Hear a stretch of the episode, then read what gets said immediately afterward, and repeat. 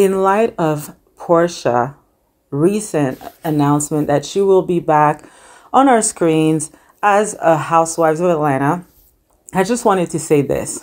I am delighted to see Porsha back. I have missed her on the show. I think she was great TV, and we have definitely missed her and her shade on the show, her fun shade. That being said, there's one thing that I wanted to share with my listeners when it comes to Porsha, because we are now in 2024, and I believe that it was announced in April of 2021 that Porsha was leaving the Real Housewives of Atlanta. During that time, Porsha had a completely new situation. You know, she got with that man, um, I can't, Simon, and there was a little bit of controversy around all of that with Fallon and all of this. So, you know, she got married to him and now she's his wife, right? So the cameras have definitely missed all of that. And, uh, all of the storyline around that, you know, how Porsha got that man and all of that. So there was a lot of controversy surrounding that. But now that we are a few years later, they've been married for quite some time now. Well, a couple of years, I would say. There's another thing that was not addressed on our screens that I would be very interested to. I'm wondering if they're going to try to make this part of a storyline or not. And for me, I'm very curious to find out because Porsha left the show where it was announced around April 2021 that she was not returning. Okay. And then during that time, Porsha also wrote a book, The Pursuit, The Pursuit of Porsha Williams, and then there's something else that comes afterwards, but it's basically The Pursuit of Porsha. And in that book, it was revealed that Porsha had a some sort of a relationship at some point in time with R&B singer R. Kelly. And apparently this is in her book. I have not read Porsha's book, but it's in there. And the reason why I know this is because there is a clip of Andy Cohen uh, and Porsha talking about this great job with that piece. The book's got a lot of people talking. There is quite a surprising story about R. Kelly in the book. Uh, you had a past with him in a sense that I was unaware of. I think most people were unaware of. You went to a couple parties of him. You you heard and saw things that were quite untoward, and then you had him on Dish Nation and he tried to pick you up after you had had this whole history with him. And uh, I mean, I'm telling the whole story, but no, but well, yeah, they got to buy the book. yeah, right, right. But what was your reaction? I, I guess. Um, well, here's a question from Erica J, who said, I, I read about your history with him. Do you wish you came out earlier in support of the victims? And how hard was it for you to relive your own experiences once everything with R. Kelly came to light? First of all, I want to say those ladies were very brave. Yes. And I felt like Lifetime did a great job with that piece. Yep. It definitely moved me. And even though I am a celebrity, those women inspired me to speak up. Mm-hmm. Um, I was having certain conversations around the time that it was happening. And I just never got to the place where I was ready to speak about it. Yep. I need to do my own healing. And it just became real to me when FBI was at my door that, you know what? I'm not going to be silent anymore. So the FBI came to your door when? Well, it's all in the book. The right. details the details are in the book, but this is the thing. In my book, you know, it's a whole different Porsha. It's you know, I have lights, camera, action, but when the camera goes off, I've lived a lot of life. Yeah. And I've had a pattern in my life where I've dealt with toxic men who've taken advantage of me because I didn't know my worth. Right. I didn't love myself enough. I only saw myself through other people's eyes, mm. which I did some of that on Housewives. But when you do it from 20 to 30, you get taken advantage of in a really bad way. Yeah. So he was just one of those men who had that same face. Right. And I just didn't want to leave him out. Thanks for. And her book, I believe, was maybe released in November of was it in November 2021 or 2022? I think it was November 2021 that she released her book. So right after like it was announced in April that she was not returning, she released her book. And in that book, she drops this bombshell of a news that at some point in time, she had a little bit of a complicated relationship with R. Kelly. And we all know where he is right now, and we all know what he did, right? Now, since we didn't get Porsha on our screens to explain her storylines and her, her storyline or relationship to R. Kelly, I'm wondering if the cameras or if production will pick up from where she left off, okay, or if they will ask Porsha about that tidbit about R. Kelly. And the reason why I'm saying this, guys, is because we are currently experiencing this like reckoning, and there's like 2024 so far has been like the year of, you know, celebrities just being thrown not under the bus, but people are coming out. Like I'm talking about like in light of the Monique interview that she did on Shay Shay.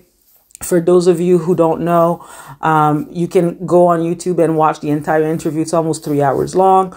Um, for my part, I watch every single minute of it.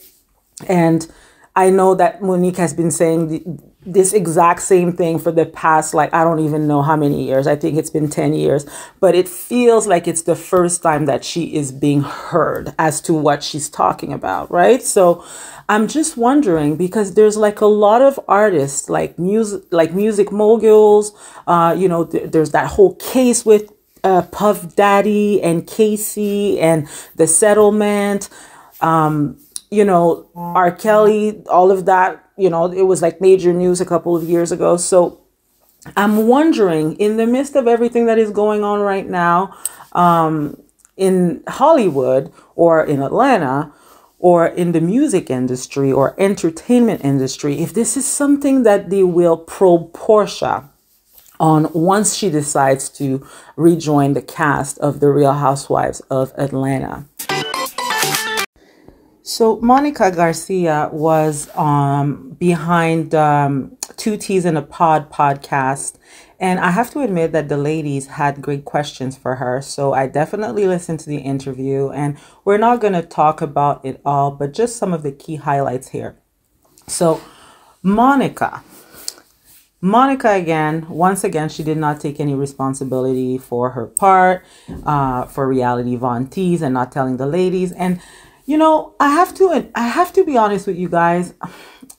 I don't know what Monica was trying to do when she was saying, you know, this is what sucks with this entire situation because of what transpired on the show. Now, nobody wants to believe anything that comes out of my mouth. Well, there's a story called The Little Boy That Cried Wolf too many times. And I'm sorry, Monica. Like, I do not feel sorry for you when it comes to that. You just said and told so many lies that it's hard for people to believe what you're saying at this stage, at this point of the game, right? So, one thing that I thought was very interesting I can't remember which one of the ladies asked her, um, "Who do you get along with on the cast, or who will who will you miss, or something like that?"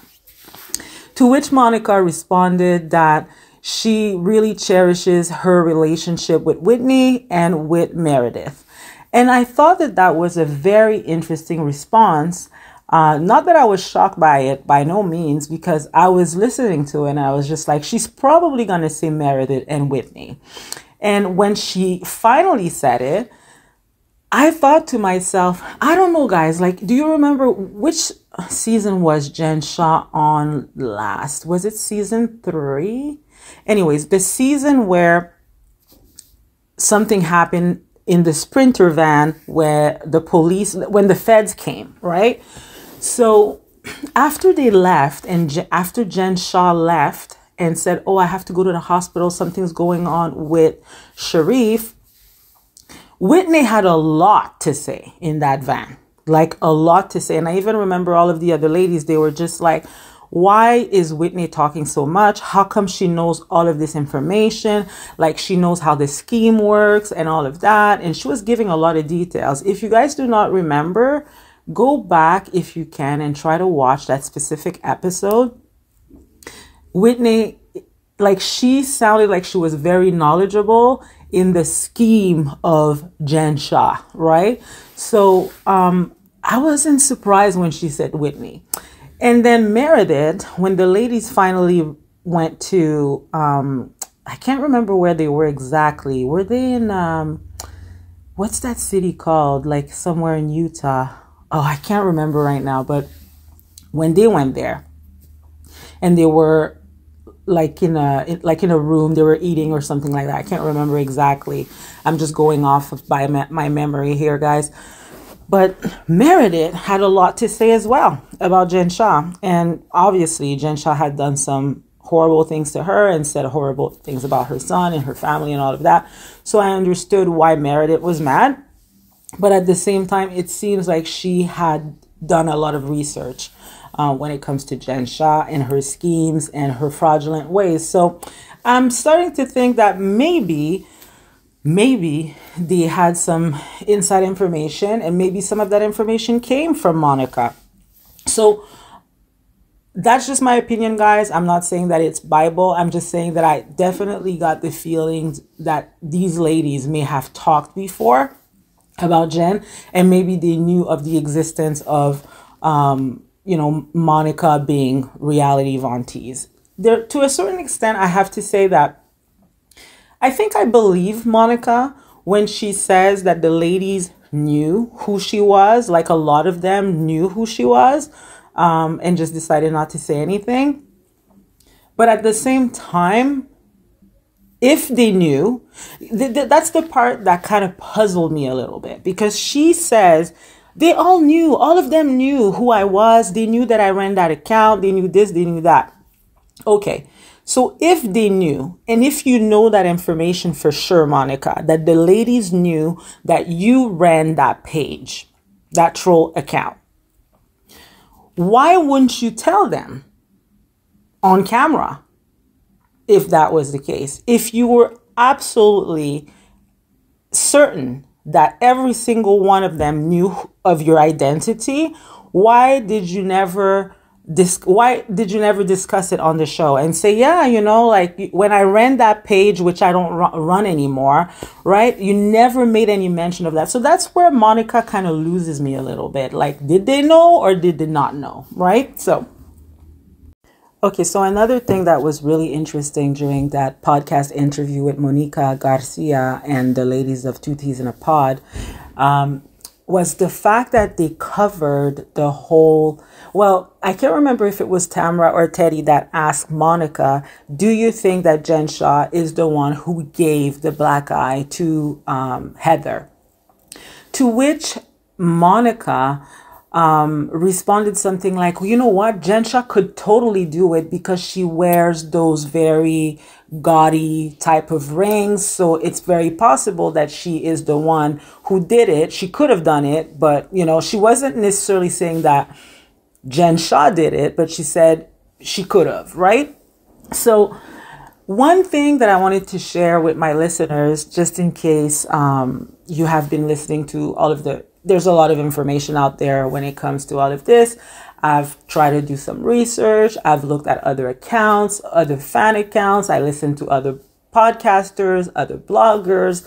Like I try to find as much information as possible when it comes to this. And at the end of the day, everyone is entitled to their own opinion.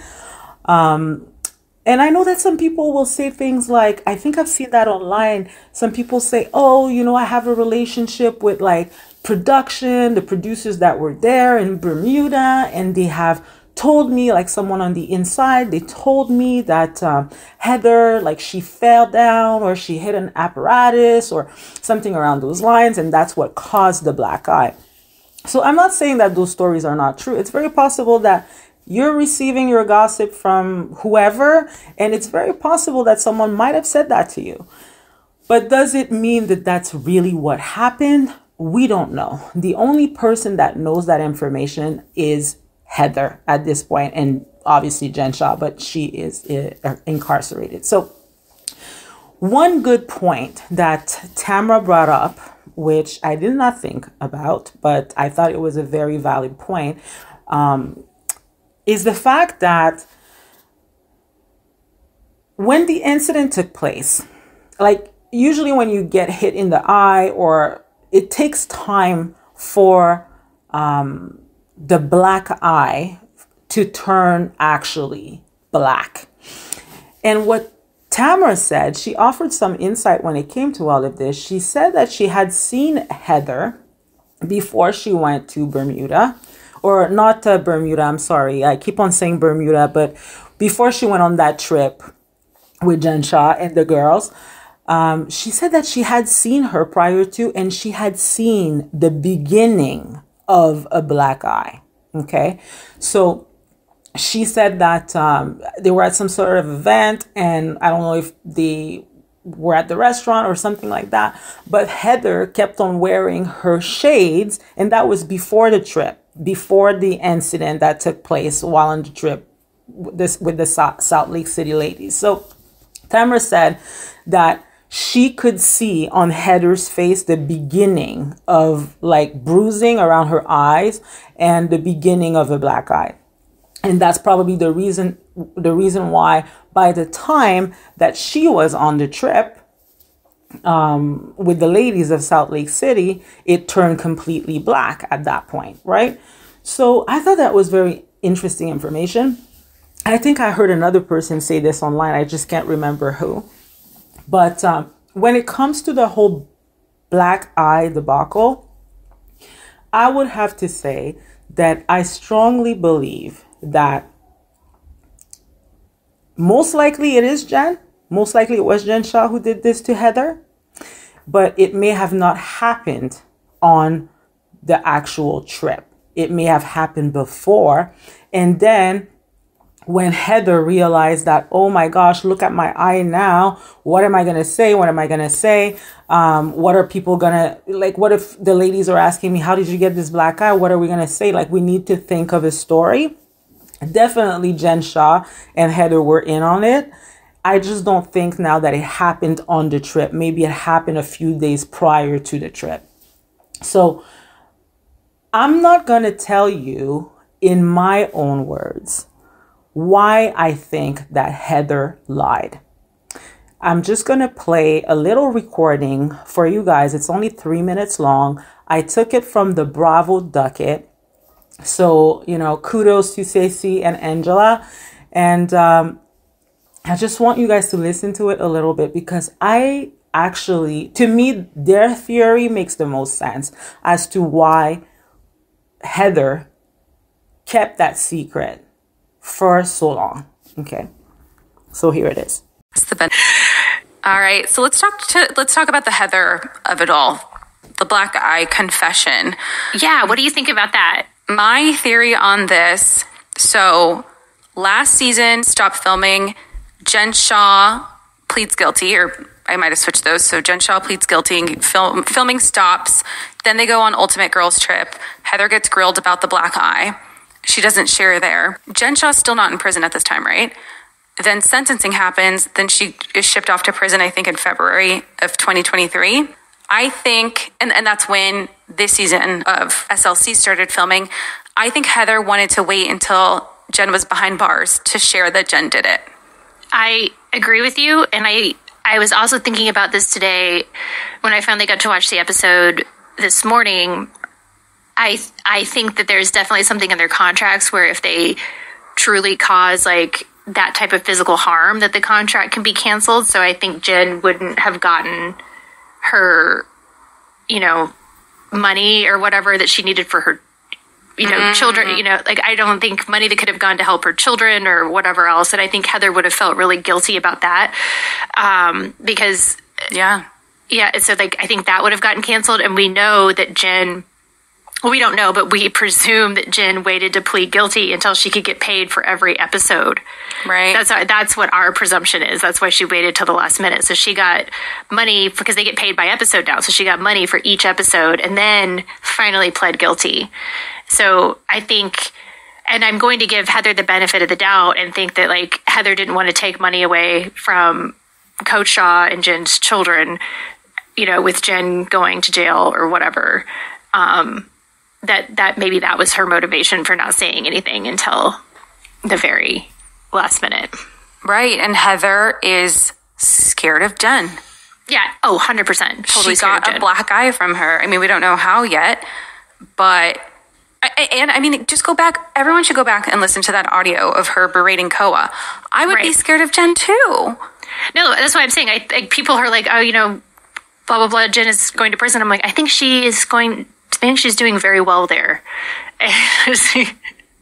I, I do really want to know what happened, and I also, you know, I think Jen is crafty enough to have done it when there's not cameras around. I mean, they're not around 24 7.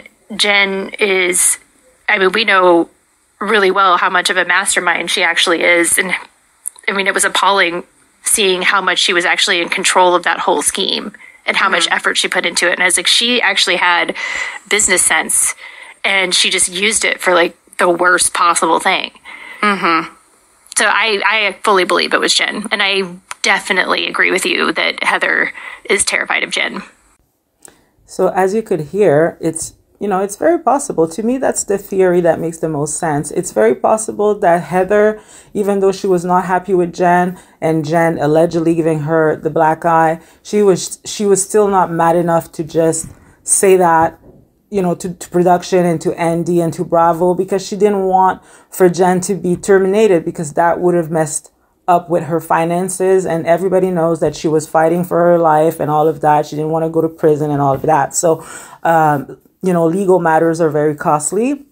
And at the time heather was thinking that hey jen is planning on fighting this. That's what she's telling everyone. She's planning on fighting this right?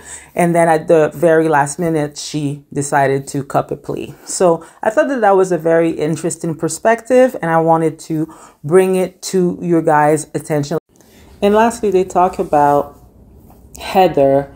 Um, I think it was Tamra Teddy. I can't remember which one, but they asked Monica if they felt that um, hiding behind a troll account was worse than what Heather did, which was lying to production, to Bravo, to the network, to the public about the black eye uh, situation.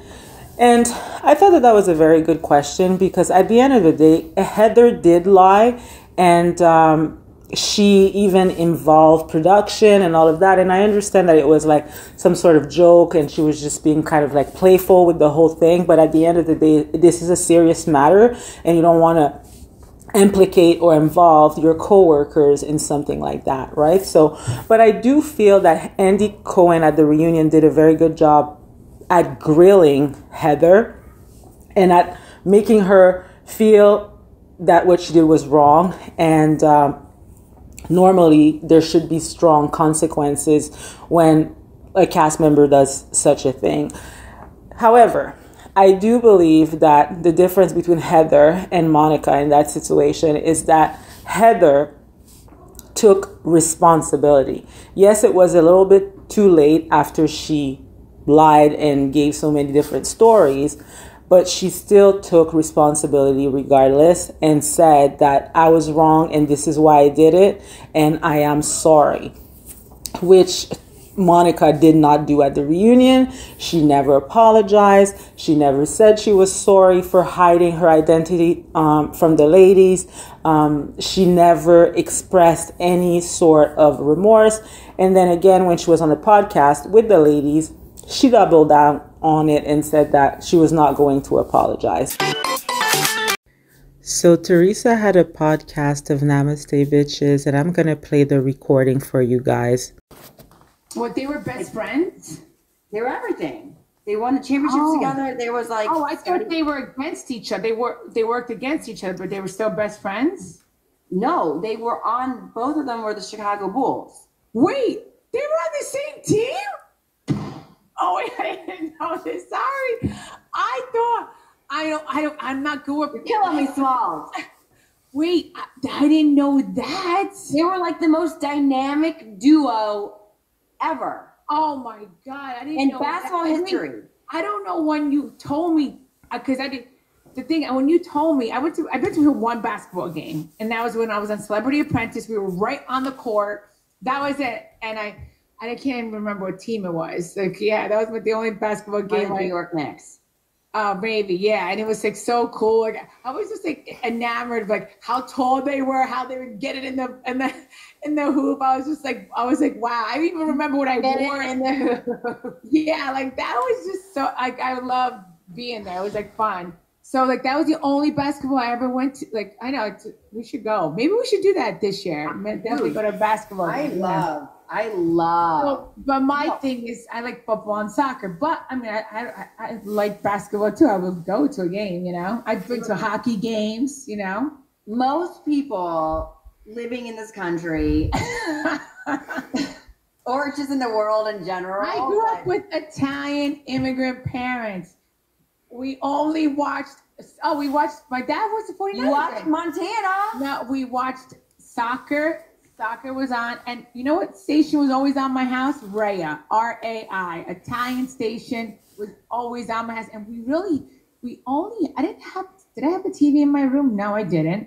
We had two TVs in our growing up, one in the basement and one upstairs, but we never really watched TV upstairs. So I really was kind of like in this bubble. Yeah, like I just whatever my father was watching. You're in the bubble now. Yeah, whatever my dad was watching, I was watching. You know, like that's how it was. And I mean, I got my first job was at 14. So yeah, they were asking like, I, yeah, that was my first job at 14. I know, but So- like to to know. Listen, there are certain things in life you just have to like know. You have to. Have Well, I didn't know. I didn't No. know Michael Jordan and, and Pippen were on the same team. I what three? I don't know. No, Jordan has the most rain. Please, guys, don't don't judge me for this. I didn't know. you know, I didn't. So they were like the dyna- most dynamic duo. Next would probably be like. Well, hello. And then you don't tell me either. It's like you know everything. Thanks for telling me, Melissa. You know. I just assumed that anybody that had a paw No, living in this country or world No, knew. just because you're into sports, like not everybody's. I'm into hair, makeup, fashion. You know, it's like I'm into that. You're into like sports. Okay, you teach me about foundation use. I'll Yeah. teach you about the '90s uh, Chicago Bulls, who were the greatest team in all NBA history ever, ever, ever, ever, ever. It's just weird. It's like I'm all people, all fish in the sea. You know, it's like I mean, yeah, that's where you guys have to swim. That's where you guys have to go together. yeah, when you told me that, because you're like they were. I forgot how you said it to me. I thought they were on opposite teams just because the way They you are said fucking it. on opposite teams now. Yeah, I know. So that's why I never knew that they were on the same team. Like that's crazy. So they were really close. But then this is the thing: was Larsa around when Michael Jordan? like- Yes, oh yeah. Oh really? I mean, they were married for like twenty something years. And then okay, so then how long? Like when when they got married, what year was Pippen in on the Chicago Bulls? Like how how, how long were they working? to- How, how long were they working together already? Ninety. Uh, Like, what, did Jordan go to Pippen's wedding when they got married? oh, I'm sure they were best friends. So, as you heard in that little audio clip, and it's pretty funny because Teresa says, Please, guys, don't come at me. Please don't make a big deal about this. I don't know. I don't know. I just wanted to give Teresa a little bit of a suggestion um, because, you know, we already talked about it last week and, uh, or a couple weeks ago. And, um, it's okay to not know every single thing that is going on in the world. However, I do think that even if you don't watch certain things like basketball, or it's not your thing, um, there's certain things that are part of pop culture or just culture in general that people should know. I agree with Melissa Pfeister um, when she said that to Teresa. But uh, if I could offer Teresa a little bit of advice when it comes to all of that, uh, given the fact that she used to hang out with Larsa Pippen and had absolutely no idea of the history around uh, the whole situation and why it was controversial for Larsa to be dating Michael Jordan's son. Um, so, anyways, Teresa, there is a great, great, great documentary out there I myself do not watch basketball as I have previously stated. But I did watch this documentary when it came out uh, a few years ago. And I still, I knew who Michael Jordan was back then. But uh, my husband is a very, very big fan of Michael Jordan, as are many people. So there's a great documentary out there called The Last Dance. And if I could offer Teresa some advice, I would say that if you watch the documentary, it's about Michael Jordan's life. And I think it's like 10 or 12 episodes. It's all available on Netflix, I believe. And in that documentary, Larsa Pippen, she does make a few appearances.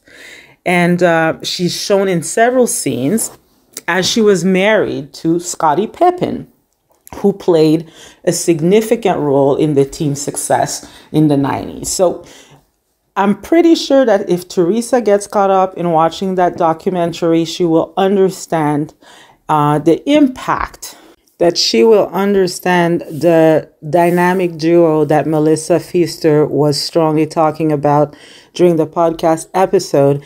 And also, she will see that even Larsa Pippen's presence in the documentary uh, reflects this. So, Larsa Pippen and Scottie Pippen, they got married in a highly publicized event back in 1997. Okay, so I believe Larsa was 23 years old when she married Scottie, who was around 31 years old. So if you do the math, because there was a lot of back and forth between Teresa and Melissa when it came to this, and I just want to put some of the things into perspective because it's quite interesting and funny. Um, so Larsa got married at the age of 23, and Scottie was 31 years old. They tied the knot in 1997. Marcus Jordan was born in 1991. And I believe that he attended the wedding with his dad, given the relationship that Mark, M- Michael Jordan and Scottie Pippen had back then, you know, from playing in the Bulls together and all of that, right? So, so Scottie, uh, not Scottie, um, Marcus would have attended the wedding when he was like, what, six years old? And Larsa and Scottie Pippen, I remember at some point in time they had um, a reality TV show, and I used to watch it. I can't remember what it was called, but it had like a reality TV show, and they were together for a really long time, like something like 18, 19 years. And they divorced, they got divorced recently in 2018. So, just to put things into perspective and what Melissa Pfeister was probably trying to convey to Teresa was hey, you know, Marcus, this is like a kid that she grew up with. Most likely, she has known Marcus all of his life as he was like a little, little kid when she met him, right? She probably saw when he was born and all of that, right? And now she was kind of with him in a relationship. So I think Teresa didn't really get the importance of what Melissa was trying to cover. And you know what? At the end of the day, he's an adult now. They can do whatever they want. Like, I'm not judging. Um, and there's no, like, you know, there's no incestuous type of relationship. Like, you know what I mean? It's not like that, although it is a little weird because you have technically seen this kid grow up, right? So it's kind of weird that you wanted to be in a relationship with him. But hey, if you like it, I love it. So uh, just wanted to offer a little bit of perspective when it came to that whole situation. to a certain extent, I understand what Teresa says when she says that she grew up very sheltered and almost like in a bubble, and what whatever her father was playing on the television is what the children had to watch, which a lot of us can relate to. But um, at the end of the day, I also feel like and I'm not stating Teresa's age to shame her because I don't I do not age shame people. I think that if you have the luxury to add another year to your uh, to your resume, it's always uh, a blessing. So I never look at it that way. but I believe that Teresa is 52 years old and it's not cute anymore. It's not cute to just be that person who's just like, well, I know nothing. I don't know anything. I wasn't raised like that. Oh, there's no way for me to know this and that and the other. It's like, Teresa, there's something called Google. There's something called the internet. And you no longer need people to tell you what you need to know. You know, like people don't fly the crows anymore with a message for them to get to you. Um, you know, your friends are not always eh, going to be the one doing your education either. So it's like at, at some point in time, you have to also just like be curious in life and just be like, oh, let me look at this information and just type it into Google and be like, why is everyone making a big deal about Larsa Pippen and her son? or not her son. Oh my God, not her son now. I'm sorry, guys. and Larsa Pippen and Michael Jordan's son then maybe you can type that into Google and then a lot of information will come up, right? So you don't have to depend on others or Melissa Pfeister to explain to you um, some very like things that are part of like pop culture or just gossip or that kind of stuff, right? It's it's not good anymore to just say, "Oh, I was so sheltered. I don't know anything." Um, at the age of 52 years old. Because the way that your parents raise you, that's one thing. But you also have to realize that this is not going to be forever. And at some point in time in your life, you're going to have a say and you're going to make your own decisions. And it's okay to be curious and to just be like, oh, that's what's going on. That's what's up. I understand. Especially if you have a podcast, I find that a little bit funny. And I have to really give you guys my true opinion when it comes to that. I find it funny that they have a podcast together and Melissa knows so much and Teresa always seems to know so little. And Melissa, I've said that so many times, like it comes across to me at least that she is having a ball at making fun of the things that Teresa know nothing about, right? So I don't know, like maybe prepare yourself before you jump on the like microphone and try to go- google those people that you're going to be talking about. In light of the recent lawsuit announcement against Bo Dietl and Louis Ruelas in the case of, um, I guess, not stalking Vanessa Reiser, but accessing her um, computers in an unauthorized manner and then wiretaps like violation and all of that recording spying on like, this is a mess guys okay? And you can count that i have a very strong opinion when it comes to the whole thing. I will play a few recordings for you of Bo and his ethics and what he said in the past. I think he was on the podcast with David at some point in time and he was talking about his work ethic and how he does everything legitimate. Um, at some point in time, he even mentioned something about, can you believe that, you know, if I had uh, done, if I was wiretapping people, I would have no license. And he was like talking, you know, he's very animated when he talks and all of that. So he was very adamant about just being portrayed as the guy who does his job and does it well and follows, you know, crosses all his T's and dots every I, right? So I was talking about that extensively. So I just want to play those short recordings for you, um, just as a reminder of what this man has said in the past. And there was also a, um, a, a, a short clip that he did on his own podcast with um, a guest. His name is John Tobacco. And um, if you wonder where you have heard that name before, um, for those of you who watch Mob Wives, there is, um, you know, this is just a sidebar, but there is this part where Drita is fighting with Karen and Ramona uh, on the balcony, and there is a man holding Drita back and trying to protect her from the punches that she is receiving from Karen and Ramona. And that guy is Derek Tobacco, which happens to be the brother of John Tobacco. So I just thought that that was a fun fact to include in there, but there's really, you know, nothing, no correlation or anything like that. So that being said, I will play the recording for you So you can hear Bo Dietl on his own po- podcast called True Crime. Um, what he says about his own work ethic um, as a private investigator. Hired by Luis Ruelas. Okay. Yeah. Now, you- hold on, hold on. I gotta get this because my daughters will kill me. Bo, my daughters want to know if you were working for Luis on the Real Housewives. Okay, now, young ladies, I'm going to give you the facts. And there's no reason for me to hide anything. And if you'll watch the Tiki Talkie there, I, I did a video on TikTok Yep. answering this question. One over a million hits. Yep.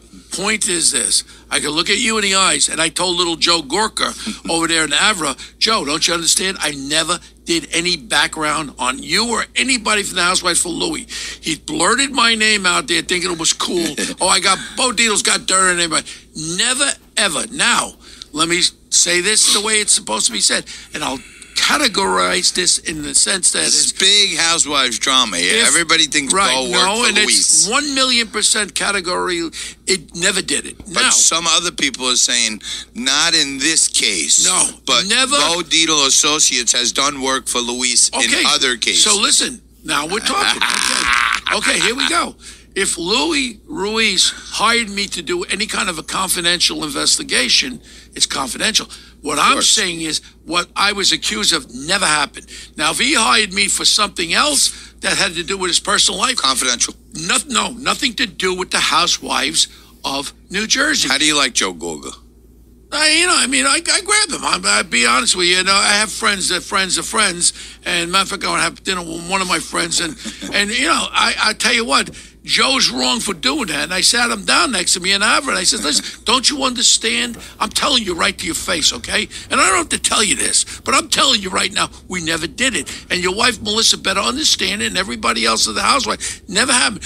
Why Louis? Why Louis threw this out there was to scare everybody using my name. And I was very offended. And I told Louis, I had words with Louis. I said, Don't you dare throw my name around. I never did anything for you on any backgrounds of any of the housewives. I love it. Over this story. And girls, you oh, can go to the bank with that. And Bo Dietl doesn't lie.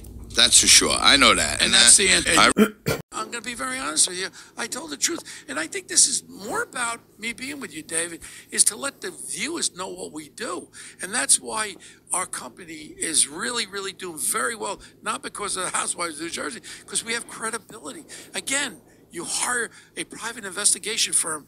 If it's around 38 years, you know they're pretty good going through all the crap that happens. And you know yourself, when you're investigating cases, some of them are very sensitive. And if you do something wrong, you wouldn't be in an investigation. Remember they had that fellow, Vincent Parco, Parco Private Eye, or he got locked up, and all these people go to, and they're getting in trouble. You know, all I can say is that you try to I have attorneys and also guys that are there who protect in the sense that everything we do is 1 million percent legal. Otherwise, we're not going to do it. And I tell my clients, you want to ask me to do it? Go hire somebody else. I'm not going to get you and me in trouble. I'll advise them right to their face.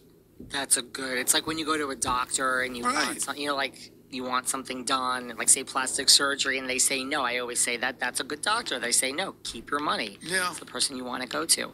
Does anything shock you about like the human condition? Like you've seen it all, like, but you know now, especially with what you do. You've lived a life. Like, does that, you know, when you investigate people, does anything like just shock you? No, nothing, nothing at all. And you know, again, we've handled cases in the when I was a homicide detective in New York, plus in the private sector. But you know, and, uh, you know, some of the things that really are great things that happened. '89, having Martin Scorsese at my table at Rao's with Nick Pileggi wrote Goodfellas, and Ellen Lewis, the biggest and I even told Cohen, I said to Andy, I said, throw me on the show. I tell the truth. And again, I'll repeat it again. No one believes it. All these cast members, oh, Bo did it for free. For free? No, no, no, no. I say it, I'll say it again, David. Louis never hired us. And I'm very specific how I say it because there's a reason. Louis never hired us to do any backgrounds on any of the cast members. I say it for a reason because if he hired me to do something else other than that, that's a confidential investigation. And that's why I always subdivided it and say specifically when I say it, never on cast members. I didn't say I never did any other investigation, which he has the right, and it's a confidential investigation, so I'm not at liberty to talk about it. Now, as far as anything else goes, when they're jumping ugly with me, these cast members, they don't know what they're talking about. Then I was in Avra with my friend Bert Capone and a couple, a couple of my guys. And next thing is, like, who's sitting next to me is uh, Melissa and some gal. And then next thing is, she goes, "Oh, that's the guy's following me, doing all the events." I said, "Melissa, let me tell you something. I'm telling you right to your face, that's not true. So if you want to live with this ghost of uh, of Saint uh, whatever the hell it's called, you do that." I said, "Where's your husband?" Oh, he's having dinner nearby. I said, "Tell him to come over here." He sits down with me, and I said, "Let me let me tell you one time, okay? I never." Ever was hired by Louis. I've never done any background on you, Joe. If you can't accept it, tough. Uh, can I curse? Yeah. Tough shit. And that was the end of it. That was the last time I spoke to him. Then it went back and forth. I got pissed off at him and I went at him when he says, I don't believe you. I said, now you don't call me a liar. Because if you call me a liar, you know what I'm going to do? I'll investigate you on my own, my own time, and I'll find all your dirt. So let's not have a little battle here because you're going to lose. And that's not a threat.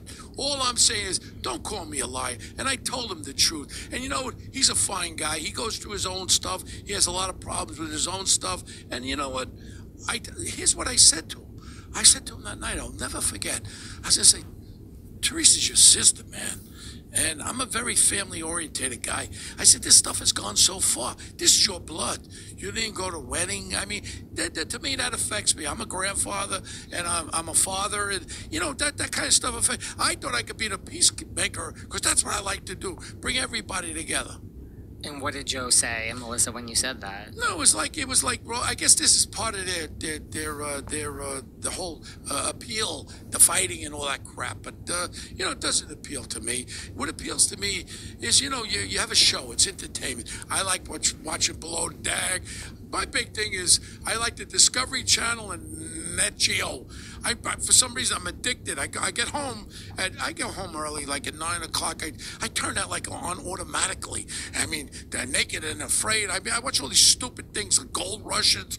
I mean, this is what when you get to be my age, you don't want any kind of drama. You want like you like to see stuff that's educational. Below bit. deck. That's a good one. right? Which one? Below deck. Yeah, that's Bravo education. one. Well, I've been on a lot of private yachts. My very dear. You know what the good part about life is? Have friends with big boats. Let them own them, and just Yeah. be be part of the uh, be part of the guest list. I am okay with that. What? So why did Louis? So yes, I, I believe you. It seems like a lot of people don't, which we'll get I know into you in do a because second. I can tell by your eyes. And you know one thing. I just said a lot of things to you, and you could look. You could be a detective. I can interview anybody. I can look in their eyes to see if someone believes me or is telling me the truth. The fact is, if there was nothing for me to hide, if I did do it, where is the evidence? If I did all that, I'm sure Louis would have thrown it in their faces, but I never did it. And anybody that's listening or anybody who's online, just think about it. If I did it, why wouldn't Louis come out with it? Well, that's a good point. so, but it does beg the question: Why did Louis then say this? Because exactly what little lucky sperm Lachlan Murdoch, what's his first name? Lachlan uh, Murdoch? Lachlan, yeah. They love to use my name. And Now that you've listened to the recording, I'm not going to talk about the whole case right now, but I'm just going to say this because I have a lot to say and I'll be saying a lot next week. With another person, we'll be talking about this very extensively, so stay tuned. But I just wanted to share with you guys that, you know, I have a Twitter account and I've had this Twitter account since 2011. And um, I've never had a lot of followers on that account.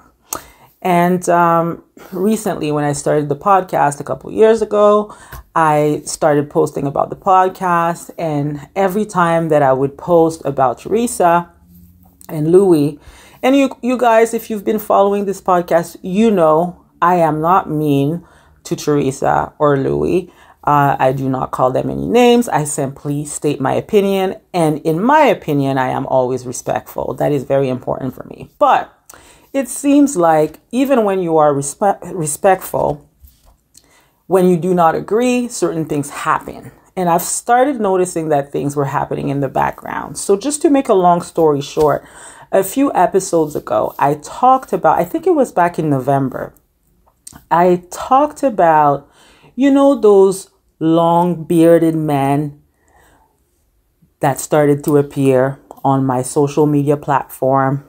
And they all looked like they were part of Lord of the Rings. And they just appeared in droves, right? And they started commenting, they were in the backgrounds, and everything uh, that they were saying was the opposite of mine. So I talked about the long bearded man. Hey, long bearded man, if you are still listening to the podcast, I just wanted to say hello. So, back to my Twitter account that I've had since 2011. You know, I only have a very small following on that Twitter account. I know that people are watching. Uh, they're not always pressing follow, but I know that people are watching uh, some of the things that I post, right? That's the whole point of Twitter. So, for people that have very large accounts, they may not notice when 13 or 20 people get added. But for someone like me who has a very small Twitter following, I notice everything. Like I notice even like one more follower or one less follower. So I was really surprised that over the past couple of weeks, I acquired close to like 20 followers and I did post on Twitter, but not that much. But every day I was getting more and more followers, like maybe 20 to 25 followers. So I was like, oh, what is going on here? Like, are people paying attention to my stuff? How come so much? There's really no engagement from them. They're not really comment commenting on anything. So I was just like, okay, I don't know. My content must be good. so when the news drop, I think it was on Monday or Tuesday.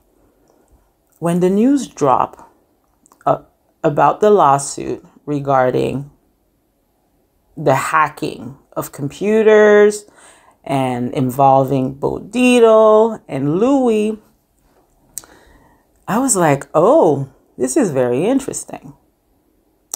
So I decided to go back to my Twitter and I actually wanted to tweet something about that. But I never did because what I noticed was those 20, 25 um, followers that I had acquired were all completely gone and I was back to my original number which I thought was very odd. Because we all know how social media works. We know that, you know, you get some, you lose some. But usually when people leave your social media page, they usually don't appear in droves and they usually don't remove themselves in drove either. So I thought that that was very weird that it happened exactly after they made the lawsuit announcement public. So I'm not saying that there's any correlation. I'm not accusing anyone here, but I, am go I'm going to say that I thought that that was very odd because every single time that I have said something that was not in favor of Louis or Teresa, I have noticed certain things happening in the background. And I know I'm not the only one. And I know some people don't want to believe this. And I know other people have said this as well. Other people have messaged me and said, yes, this happens to me every time. I've even heard some people say they cannot access their Amazon login or social media login after they say something negative about a particular couple on The Real Housewives of New Jersey. So, for those of you who are experiencing this, I just want to say that I believe you. I know you're not making it up. And I don't know if this is going to go with the investigation. Like, I don't really care. I don't, I don't necessarily want to be part of an investigation, but this is my point. If this turns out to be true, this is scary because you cannot have an opinion without someone trying to do something in the backgrounds to try to intimidate you. That's scary. That's really scary. So that's all I have for today, guys. Thank you so much for listening. I just wanted to say that I have not covered yet the whole situation when it comes to the lawsuit and Bravo and Caroline Manzo. and I will be addressing this on my next podcast episode. I just thought that there's a lot of things that are going on right now, and um, I want to make sure that I have all of the information before I give you my take on that. So make sure to tune in next week as we will be talking about the whole situation with Caroline Manzo, Bravo, and the lawsuit. So thank you so much for listening. Thank you for tuning in. And as always, guys, as always, be a fan, not fanatical.